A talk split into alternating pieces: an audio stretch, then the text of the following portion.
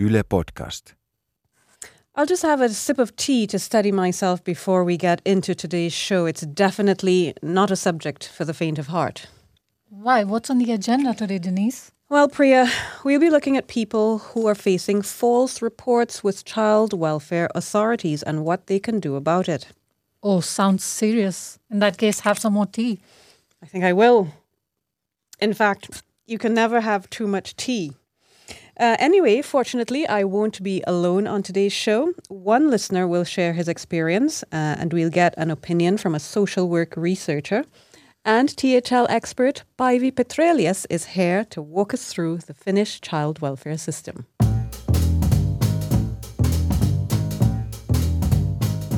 You're listening to All Points North, where we take a look at the stories behind the headlines.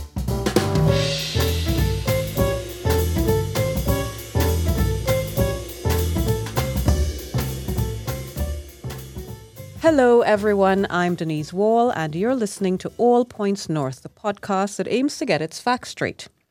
Today, we'll be looking at the very sobering topic of people who've had false reports about them made to child protection authorities. Joining us today to help us all get a better understanding of how the system works is Päivi Petrelius, a development manager with the National Institute of Health and Welfare, THL. Thanks for coming, Päivi. Thanks. And we'll also hear from Anna Miettinen, a social work researcher from Tampere University. Joining us on the line from southwest Finland is Stephen, who's currently struggling to combat false accusations made against him to child welfare officials. Welcome, Stephen. Thank you. Uh, before we get into the discussion, I need to go into a bit of background for our audience. Some of you may recall that we did a story late last year about Finland's new anti racism movement. It's called the Herrings or Silakkaliike. Well, uh, toward the end of last month, one of the founders, called Johannes Koski, found himself targeted by opponents of the movement. One of the things they did on social platforms was to call for others to file child welfare reports with child protection authorities. Now, Koski went public with these tactics on Twitter and the Daily Helsingin Sanomat, among others, ran a story on the case. Stephen, you've told us that you've had a similar experience in terms of being targeted with similar false reports. Why don't you tell us a bit about your experience? Yes. False child abuse allegations have been made over a, nine year period. Uh, the false allegations have come always from the same source or via an enabler, a friend or relative of this primary false accuser. The false claims have always been very serious in nature, and this is deliberate to ensure that as much damage and disruption as possible is inflicted. Now, Stephen, can you tell us a little bit um, uh, about what these claims might have been, these false claims uh, have been that have targeted you? Well, sadly, the false claims are of the most serious kind involving child abuse. And what action have you taken? Well, following these events, I've followed uh, correct procedures and written to the local authority. However, many of these letters remain unanswered and uh, follow up letters are replied to unsatisfactorily. Um, these failures are reported to the regional state administrative agency and the the child the false child welfare allegations uh, made in June of this uh, sorry last year have been reported to the police now and that investigation is currently in progress what kind of um, reaction have you got from the regional administrative authority? Have they uh, heard your appeal about these um, allegations made against you? Well, that that current case is now ongoing, and I can't really comment on an ongoing investigation un- until the results have come. However, past events seem to indicate that this is a, a recurring phenomenon and uh, I always seem to be stuck in a repetitive loop of persecution from these false allegations from the same people. Now, just very briefly, Stephen, can you tell us how this kind of situation has affected you personally and, and I'm sure your family as well? Yeah, this false allegations of this serious nature undermine many aspects of one's life and undermine your health, both physical and mental, um, and have resulted in uh, a complete breakdown in uh, trust with our local authority, local authority social workers. Uh, we suffered more emotional harm and trauma uh, due, in our opinion, to their failings. Okay, thanks for sharing that. And I'm sure we'll come back to you uh, uh, during the course of the program, Stephen, if you'll stay on the line. Now, Päivi, I'll, I'll turn the conversation over to you. I'm sure you're familiar with the Johannes Koski case, and we're not here to talk specifically about that. In fact, you've heard now about Stephen's experience. And I guess um, the first question I have for you is how do you react to, to hearing about firsthand about how someone has been experiencing this kind of disruption? I really think it's it's really it's really sad. I mean, what what he was talking about it it sounded like it has been going on for a long time and it has been repetitive. And also, he was uh, telling about experiences where he had not received uh, mm, answers uh, soon enough from the local authorities. And of course, like uh, ending up being alone with these kind of accusations in a case where you want to be a good father or a good parent, it's I'm, I understand that it can be really a very hard experience. Yes. Now, in terms of uh, looking at how the system works, uh, is it possible to make anonymous uh, child welfare reports? Well, uh, you know, in Finland, um, there is a legislation where um, people who work for, for example, schools and social welfare and places like that, they are obliged, obliged. to uh, make notifications if they, in their work, uh, get to know children who might be uh, like in need of child protection services. But then other people also have the right to make notifications, and um, these people can do it anonymously, mm. but uh, uh, social workers can't always guarantee that their anonymity can be assured because uh, the, the starting point in these cases is that the family has the right to know if they have been notified, even by a, an anonymous uh, notifier or referrer. Mm. Yeah. So, in those cases, is it? Are you saying that the the social worker should say to the family, "X person has said this about you," or does the social worker have a responsibility to keep that person's identity um, secret or private or confidential? The social worker does not have to guarantee that the family would not know mm. about the notifier. Okay. Um, do we have any idea about how often in Finland these kinds of unfounded or false accusations are made? Well, I'm not aware of all the research done in Finland, and so I don't know if, if there is research on the uh, degree or, or the, the, amount. But I think that uh, many social workers are familiar with uh, cases where there is, for example, a sort of a high conflict divorce case where former a former married couple are quarreling, and in those cases, it happens.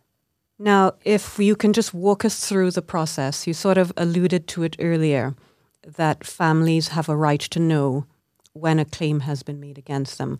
What happens when someone makes a report, when the wheels start turning in that whole process? Could you walk us through the, the steps okay. that occur? So a notification uh, for a for a child in need can be made by phone or by many means, and when um, when social workers get the knowledge of a child, a notified child, they have to within seven working days, like take it up, and also normally to contact uh, both the notifier and the family and and so on. So this is the starting point. And uh, during this seven days, or or like when they are uh, uh, looking at the notification, they will have to make a decision whether to start an investigation of the child's needs, possible needs. And if they make the decision to start this kind of investigation, then they will like have to look quite thoroughly at the case, listen to parents and listen to the child, maybe listen to people from daycare and from school and whoever it is important to hear in order to know if the child is in danger or or if she is uh, in need of child protection. So, uh, and this uh, investigation of, of the child's needs will have to be done in a certain time frame. The maximum time is three months, mm. but it should be done as quickly as possible. So it doesn't have to like take three months. And after this uh, investigation, uh, another decision will be made whether the child will be in need of child protection services. And in that case, she will be registered in as a as, as a client within the child uh, protection services. And if the investigation shows that there is no need, that the child can uh, get help from other services or isn't need uh, of protection, then she will not be registered mm. as a client in child protection services. Now, do these registrations also extend to the family members? So, for example, if a report has been made that a child is perhaps being neglected or is in danger of physical harm or psychological harm, uh, do the parents or the, the, the child's guardians also become clients of the system?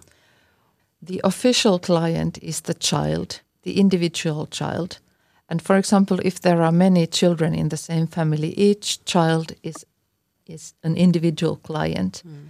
But of course, the family members members will be worked closely with because you can't really like try to protect a child without working with their parents. So I would say that uh, in practice, the family members will be clients, but uh, if you look at it really officially, yes. then it's only the child. So the child is, is the essentially child. the primary client. The primary client, yes. yes. Now, when uh, these cases are entered into the official record, um, how long do they stay on the record? Is it an entry that remains for life?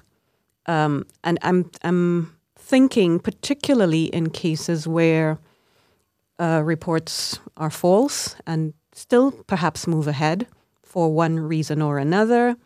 And uh, let's say someone like Stephen uh, is an extended client of the system because his children may be entered as clients as, uh, of the system. Does that remain part of his record in the social services system mm. for for forever or for how long? Well, there are actually two kinds of records. Mm. There is a record where the municipalities uh, gather information of the notifications that are made. And all notifications has, have to be registered in this. I don't know what the English term would be, but the child notification register. Right. But that's another register. It's different from the actual uh, child protection register. And this first register, this uh, child protection notification register is kind of a passive register. Mm. So, if, for example, there is a false notification made, and the social worker uh, uh, concludes after looking at it that it's a false notification, then uh, it could be like written into that uh, passive register that the notification was made and uh, the, there was this and this sort of information in it, but it was uh, it was not like a cause for further proceedings. So it can be like uh, put this information can be put into this register. I don't actually know if it's going to stay there forever, and I don't know actually the time frame uh, also for the for the actual child protection register. Mm-hmm. But this first one is passive, and the second one, like if the child becomes a client within the child protection services and new notifications would be made of that child, then they would be like registered in the actual child protection register. Well, I think at this time I'd like to introduce uh, another perspective on these cases. Uh, just before you came, uh, I had a chat with um, a Tampere University social work researcher uh, called Anna Miettinen. And one of the things I asked her um, was to explain to me, in, in light of her research and also working to support um, families in, in cases, and child protection cases, what were some of the issues she's encountered? And let's hear what she had to say. The management of the services uh, and the organizational cultures can pose problems. The quality of the service depends too much on the individual social worker or on the organizational routine and managerialist management. The workload of the individual workers is often too high and the decision can be based on too little evidence and too narrow investigation. And in those cases, it's very important to, to bring more evidence and, and ask more careful investigation. And, and one problem is that too often children are not heard. We have a lot of research on that and in different disciplines, how we should listen to children more in our services. And in Finland, so children in the age of 12 and above have the right to get their own lawyer, and there's no fee for that. Okay, uh, that was Anni Miettinen. Uh, and before we, I ask you to comment on her observations, I will also play another uh, clip from her where I asked about what people can do uh, if they find themselves in the kinds of situations that Stephen has outlined it's best to contact the local authorities directly and it's important to discuss with the responsible social workers and their managers and present evidence what you want to say. For example, you can ask them to connect other authorities or neighbors who know the, know the family. For example, school social workers, teachers, uh, to get a possible the right picture of the situation it can be anyone who can give some evidence of the family. And second, it's possible to make a complaint to the regional administrative agency in Finnish aluehallintovirasto. In Finland, we have so-called posterior legal protection or posterior legal safety. It means that the person have the right to make the claim on, on the decisions that local authorities have made there are no fees for the investigation that follows the complaint. And third, if a child is taken into custody or decisions are made to restrict the communication between the child and the family members, so the decision has to be accepted in the regional administrative court in Finnish hallinto-oikeus, and in that case, family members can make a complaint to the regional administrative court if they do not agree on the decision of the local authorities. And usually it's good to have a lawyer uh, to, to do that.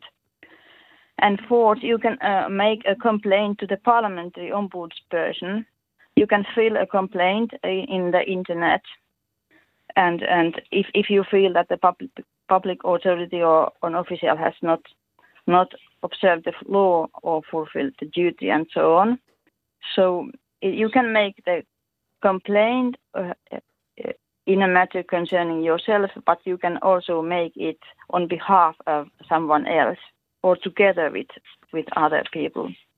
Okay, and that was Tampere University social work, work researcher Anna Miettinen laying out some very practical advice uh, in terms of what people can do. And the upshot of that, uh, from what I gathered, was that you can always appeal any decision made by a public authority, essentially. But um, Anna Miettinen also made some comments in the previous clip where she talked about social workers' workloads. Uh, she also talked about the problem of sometimes insufficient investigation of cases and interviews with witnesses and not necessarily hearing children's part of the story. How do you comment on that? I'm I'm really well aware and worried about the workload that social workers have. I have been looking into a lot of research on that.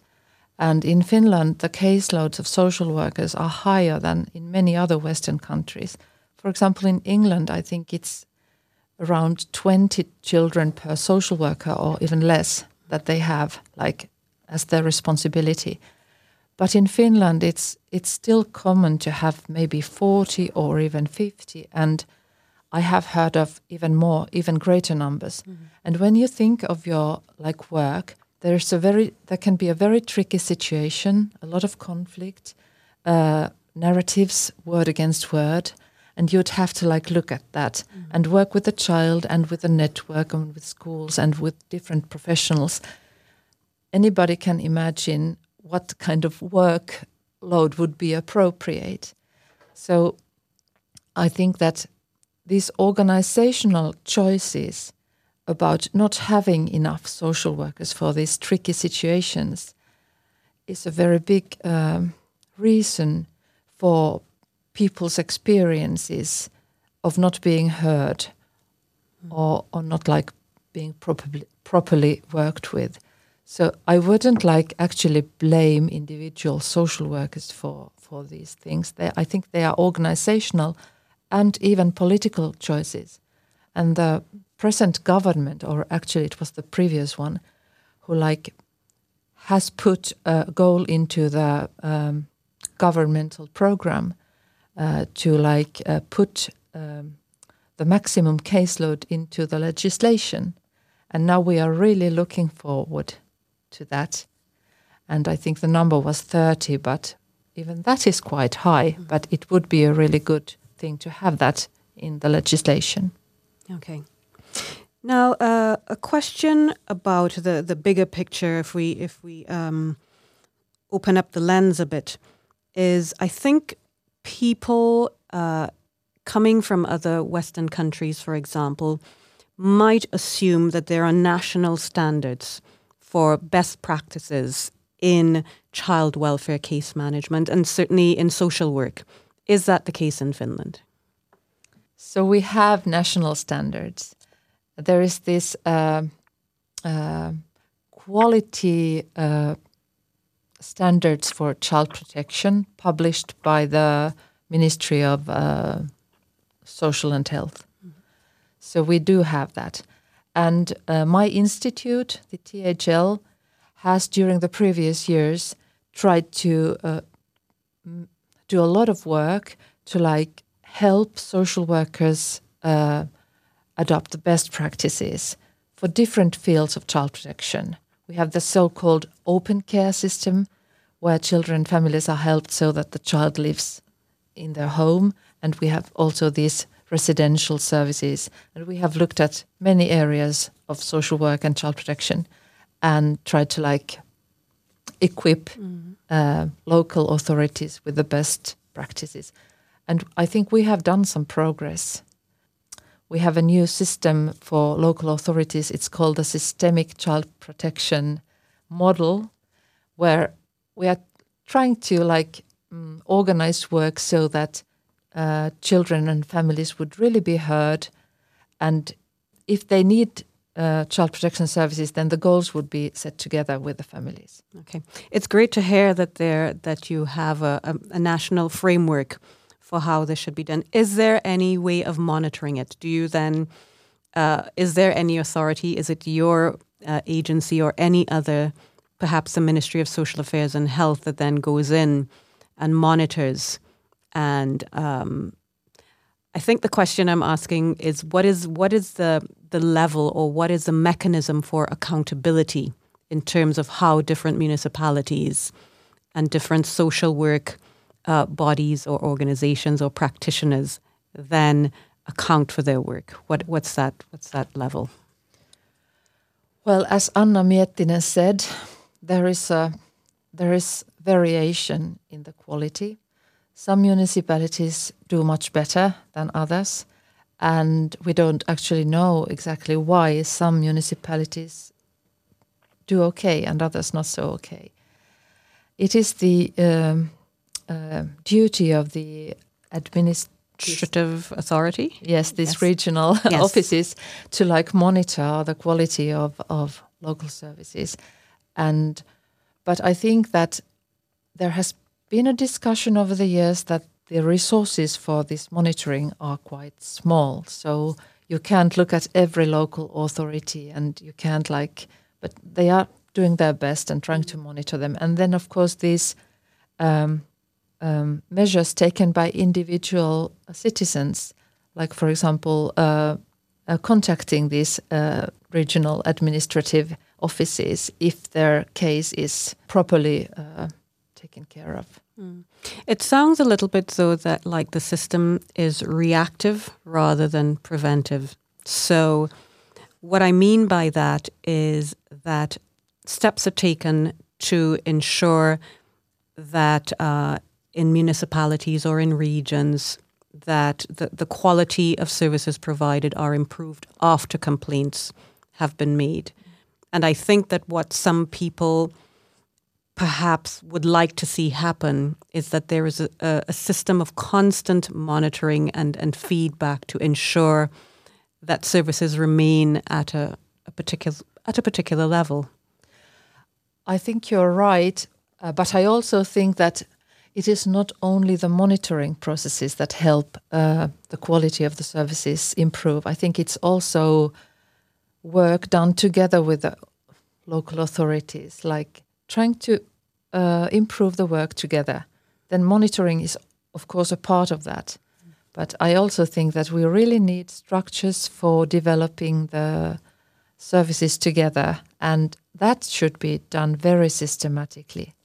I don't disagree. Um, now, I'll bring the conversation a little bit back to our original premise, which is people who are concerned about false reports that um, have been made uh, against them.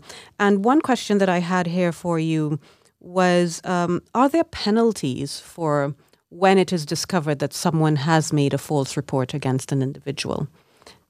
If you think it's that serious, you can like report that to the police. It's a crime. If you make false reports, then it can be treated as a crime. I think that if it's repetitious, repetitious, repetitive, and and if it's like combined with other sorts of uh, harassment, then I think it's it's something that you can report to the police, and then the police will uh, act upon that. Now we heard in Stephen's case that he uh, felt that he'd been repeatedly targeted, as you mentioned. Um, by these kinds of false reports and, and, and, and these baseless claims. Do social workers have any responsibility for flagging this to the authorities or to police, for example? I haven't really talked about this with any social worker. I don't. They they have a very strong obligation to inform the police of any harm uh, against a child but I haven't really talked with any social workers about their obligation to report to the police about these kind of crimes. Mm. It is harassment. It is harassment, and I think that I think you maybe you should do it if you really think that it's that's that's what's happening. But I haven't. It's it's not an open uh, theme in the discussion. I think. Okay. Very much. All right.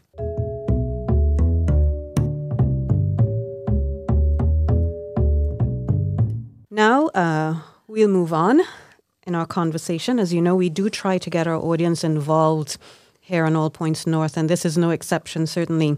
So we posted about the subject on our Facebook page and asked people for their thoughts, questions, comments. And we immediately had um, a response from Mukmit, who said on Facebook, they, and I guess he's referring here to child protection workers, do not only aid by gladly taking false reports, but go on to render them as evidence before courts for the purposes of wresting custody in favor of the conniving party. And I guess the question or the comment he has um, is that what really is the responsibility of social workers for thoroughly investigating claims? Because it seems among our audience that there are some people who feel that some of these claims have not been adequately uh, tested uh, by interviews, by getting a broad cross section of views and comments and feedback about the facts of the situation? Well, I think that part of the confusion might be that the child protection system in Finland is not on is not based on court proceedings, and um, the child protection authorities are not there to investigate whether something has happened or not. That's something that the police has to do if there is a crime against a child. And uh, the child protection uh, authorities, their duty is to try to work with the family so that the child would feel safe and be safe. So that's their main responsibility. And that might be sometimes confusing because, for example, in England, it's the court and the uh, forensic system mm-hmm. who like investigates these accusations.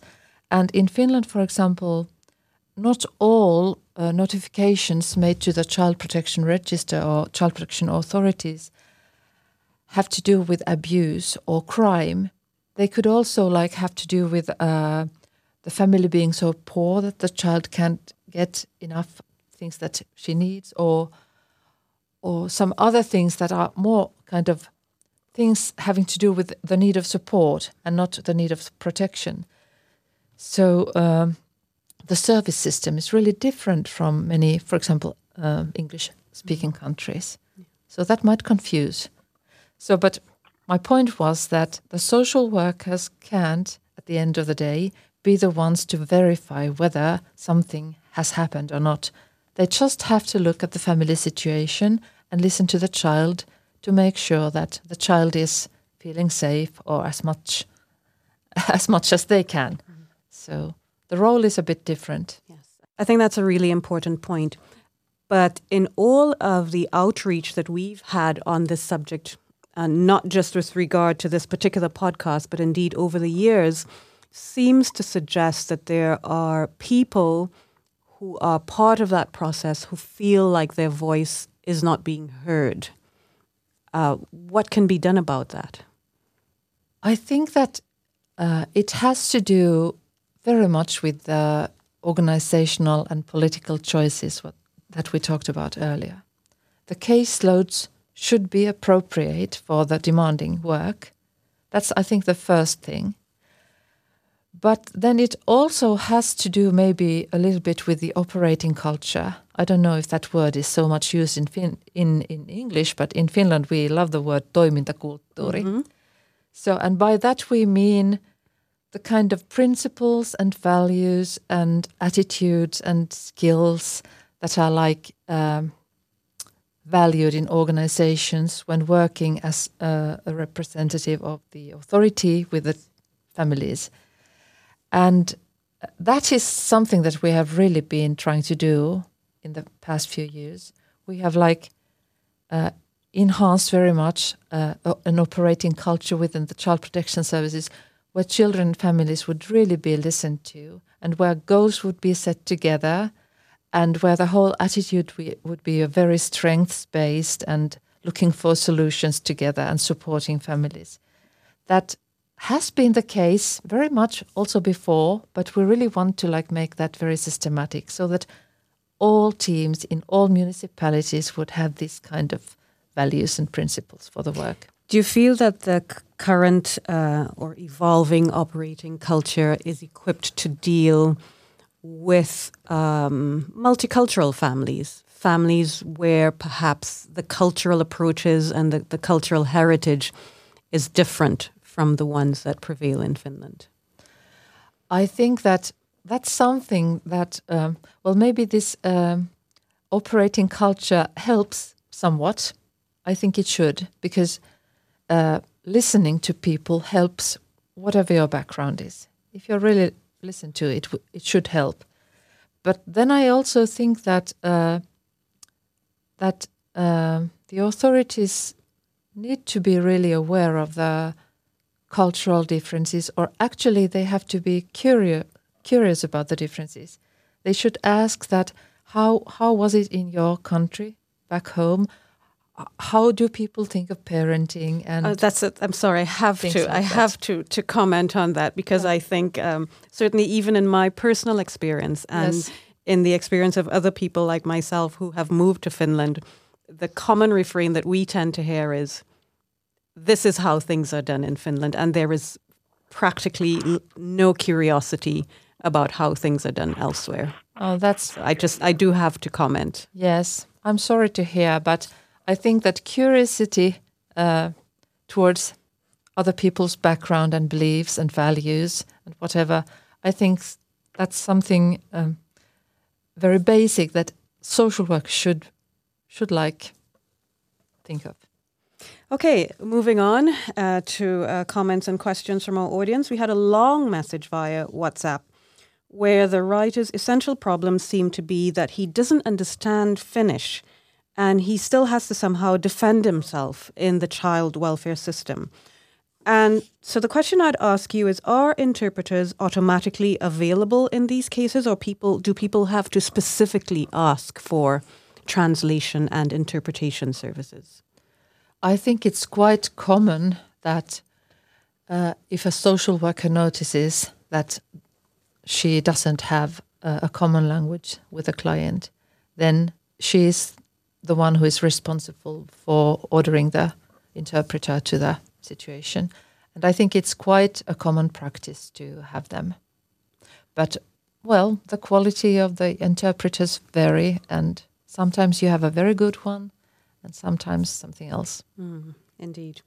Uh, do you think that um, foreigners who find themselves in the system as either primary or secondary clients of the system have enough information about their right, for example, to request these kinds of services in the event that they are not offered? Well, it is in the law, it's an obligation of the social worker to like inform all the clients of their rights. So that should ensure something. But I think that uh, there maybe is a lack of uh, information on the rights and, and the system in, in different languages in Finland. So maybe that should be improved. Okay. Uh, we'll go back to Facebook where Evelina talked about abuse of power, quote unquote. Uh, and as one example, she cited the family or child clinic, Neuvola, where she says you might get reported if you disagree with the advice that you're given. Is this something that has ever come to your attention? Well, not personally, no. And I think that I I respect Evelina's um experience, but it's really hard from outside to comment on uh, individual stories. That might be a part of the story, but I, I can't like comment from outside. If, that is the case, like disagreement should not be a, a, a reason for child protection notification. Good. Uh, also on Facebook, Peter said that many years ago, a neighbor reported him because his son, who has Asperger's syndrome, was yelling. He said that he tried to explain the situation, but the person who made the report had no re- remorse, and he got the feeling that they actually wanted to cause distress. He described the experience, in fact, as stressful and upsetting. Do you think that there might be a good case for rolling out some kind of public education or awareness program to help people understand maybe the circumstances in which a child welfare report is is recommended or even essential as opposed to other circumstances that might be considered more more frivolous or not as serious by the authorities? I'm not really sure if I understood correctly, but I think that uh, general uh, raising of, of awareness around these things would be a really good thing, so that every citizen, even someone who doesn't speak Finnish, would be aware of how the system works and what are the proper reasons for referrals and what maybe are not. Mm. Okay. And then we'll take a final comment from one person who reached out also via WhatsApp to ask how best to avoid or deal with false claims when a couple is breaking up. How best to avoid false claims? Yes.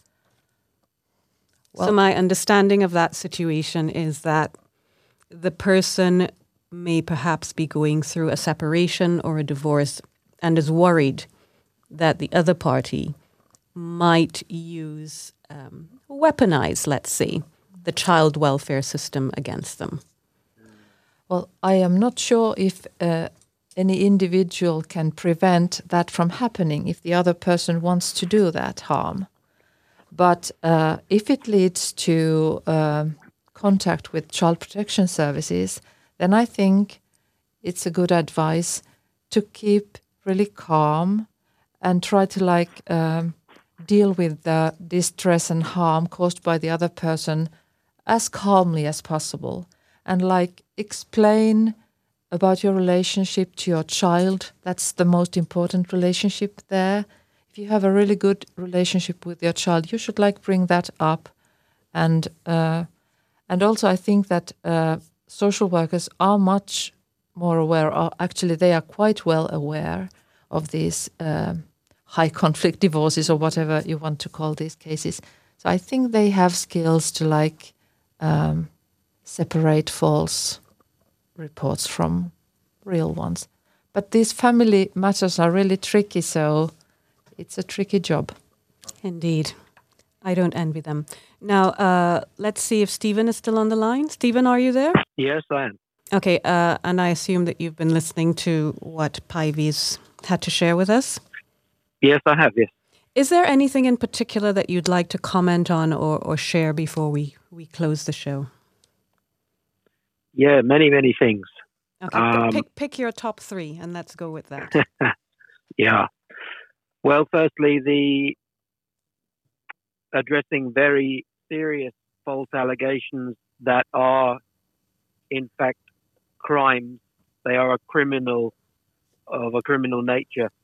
Um, I think that this needs to be addressed and looked into, and there must be, surely has to be, an obligation for a social welfare department to pass this to the police force for investigation because the police, in my opinion, are more highly trained, they have more resources, and I would say uh, they are, in my experience, more professional in dealing with criminal investigations.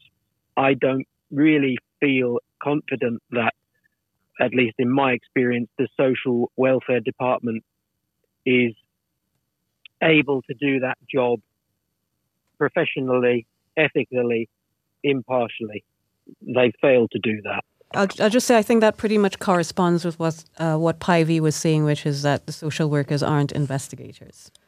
No, that's not their job. Actually, it's the job of the police, and of course, the social worker should like advise their clients to contact the police and make this report that there is a crime happening. Yes. What's your What's your second observation, Stephen? Uh, my second observation is that. Uh, social workers should be much more aware of the consequences of their actions. I don't feel that we have received um, empathy, sympathy, understanding.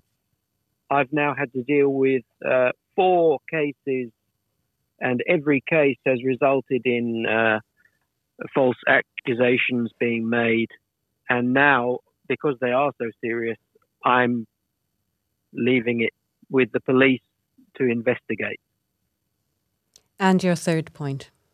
Well, I guess thirdly, I would say that I'm not at all happy with the monitoring and oversight that is given to uh, smaller local authorities and municipalities.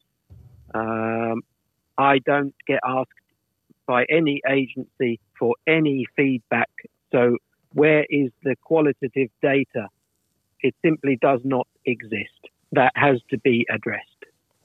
Päivi, would you like to comment on uh, Stephen's point? Uh, and I think it essentially points to the fact that there is a lot of municipal independence in terms of how the system is run. And he's saying that he's not satisfied that uh, enough attention is paid to the fact that in smaller municipalities, perhaps the, the frameworks and the guidelines and the recommendations that you talked about that have been drawn up by the Social Affairs and Health Ministry and the THL are, are being followed closely enough. Mm. I think that uh, that people should be informed about their rights and the measures that they can take in these cases. And I also think that the monitoring resources should be better. And I think that the system should be improved really systematically on the national and regional and local level all the time to make sure that the quality would be better. And I'm really sorry to hear about Stephen's experiences. Okay. So, Stephen, final opportunity for uh, last words. Well, I think that uh, these these items need to be addressed, and I I hope that your guest, uh, Päivi Petrelius, will be open to obtaining feedback from, let's call us victims of uh, system systemic inadequacies. Uh, I would like to have a dialogue, and uh, I I think that she should be reaching out for feedback to regulate and improve services. So the ball is in your court, Päivi. Yes, I think that feedback is the basis of all learning. So I really value feedback, and that should also be systematic. I just have a quick late question coming in uh, uh, on the phone. And the question is Is it always the responsibility of the victim uh, in cases where false allegations are made to prove themselves innocent? So the question essentially is Is it uh, for, uh, for people who are falsely accused a case of being guilty until proven innocent? I'm not really an expert of the criminal law. I think guilty in terms of the allegations made against them to social workers. But I think that um, if false, uh, if a false uh, notification is made of somebody, uh, then I think it's it is also the responsibility of the one who has been targeted to like say that this is false. I don't agree. Please look into this. And I think that the social worker's role is, of course, to look whether the uh, notification is like correct or not, mm. because the role of the social workers is to take care of the child's safety. So, in that uh, way, it is the responsibility of the social workers. But the investigation of whether there is a crime happening with these notifications, that's not the role of the social workers, it's the, no, it's the role of the police. So I think that that should be made clear. They can't be investigators of crime. Okay. Well, I think on that note, we have to close the show. It's been a pretty intense hour or so, I'm sure for you as well, Päivi. And um, any parting words of advice for our audience listening in? Well, I would like to say that uh, child welfare services often come to publicity when there are problems. But I think that the big mainstream is that people get good service and they are treated okay and they get help. So I wish that these sort of uh, problems would not like paint the whole picture really dark. There is also good things, good service, good things happening. And people should not be afraid of child welfare services and not think of that as a punishment or something. It's meant to help. But problems are an opportunity for development and improvement, aren't are they not? Well, on that note, I'd like to thank you, Päivi Petrelius of the National Institute for Health and Welfare THL for sharing your insights on this issue. And many thanks to you too, Stephen, for uh, sharing your story and coming forward. Thank you. Of course, I'd also like to thank our audience for joining the conversation on All Points North and remember to stay in touch via the Yle News Facebook, Twitter, and Instagram accounts.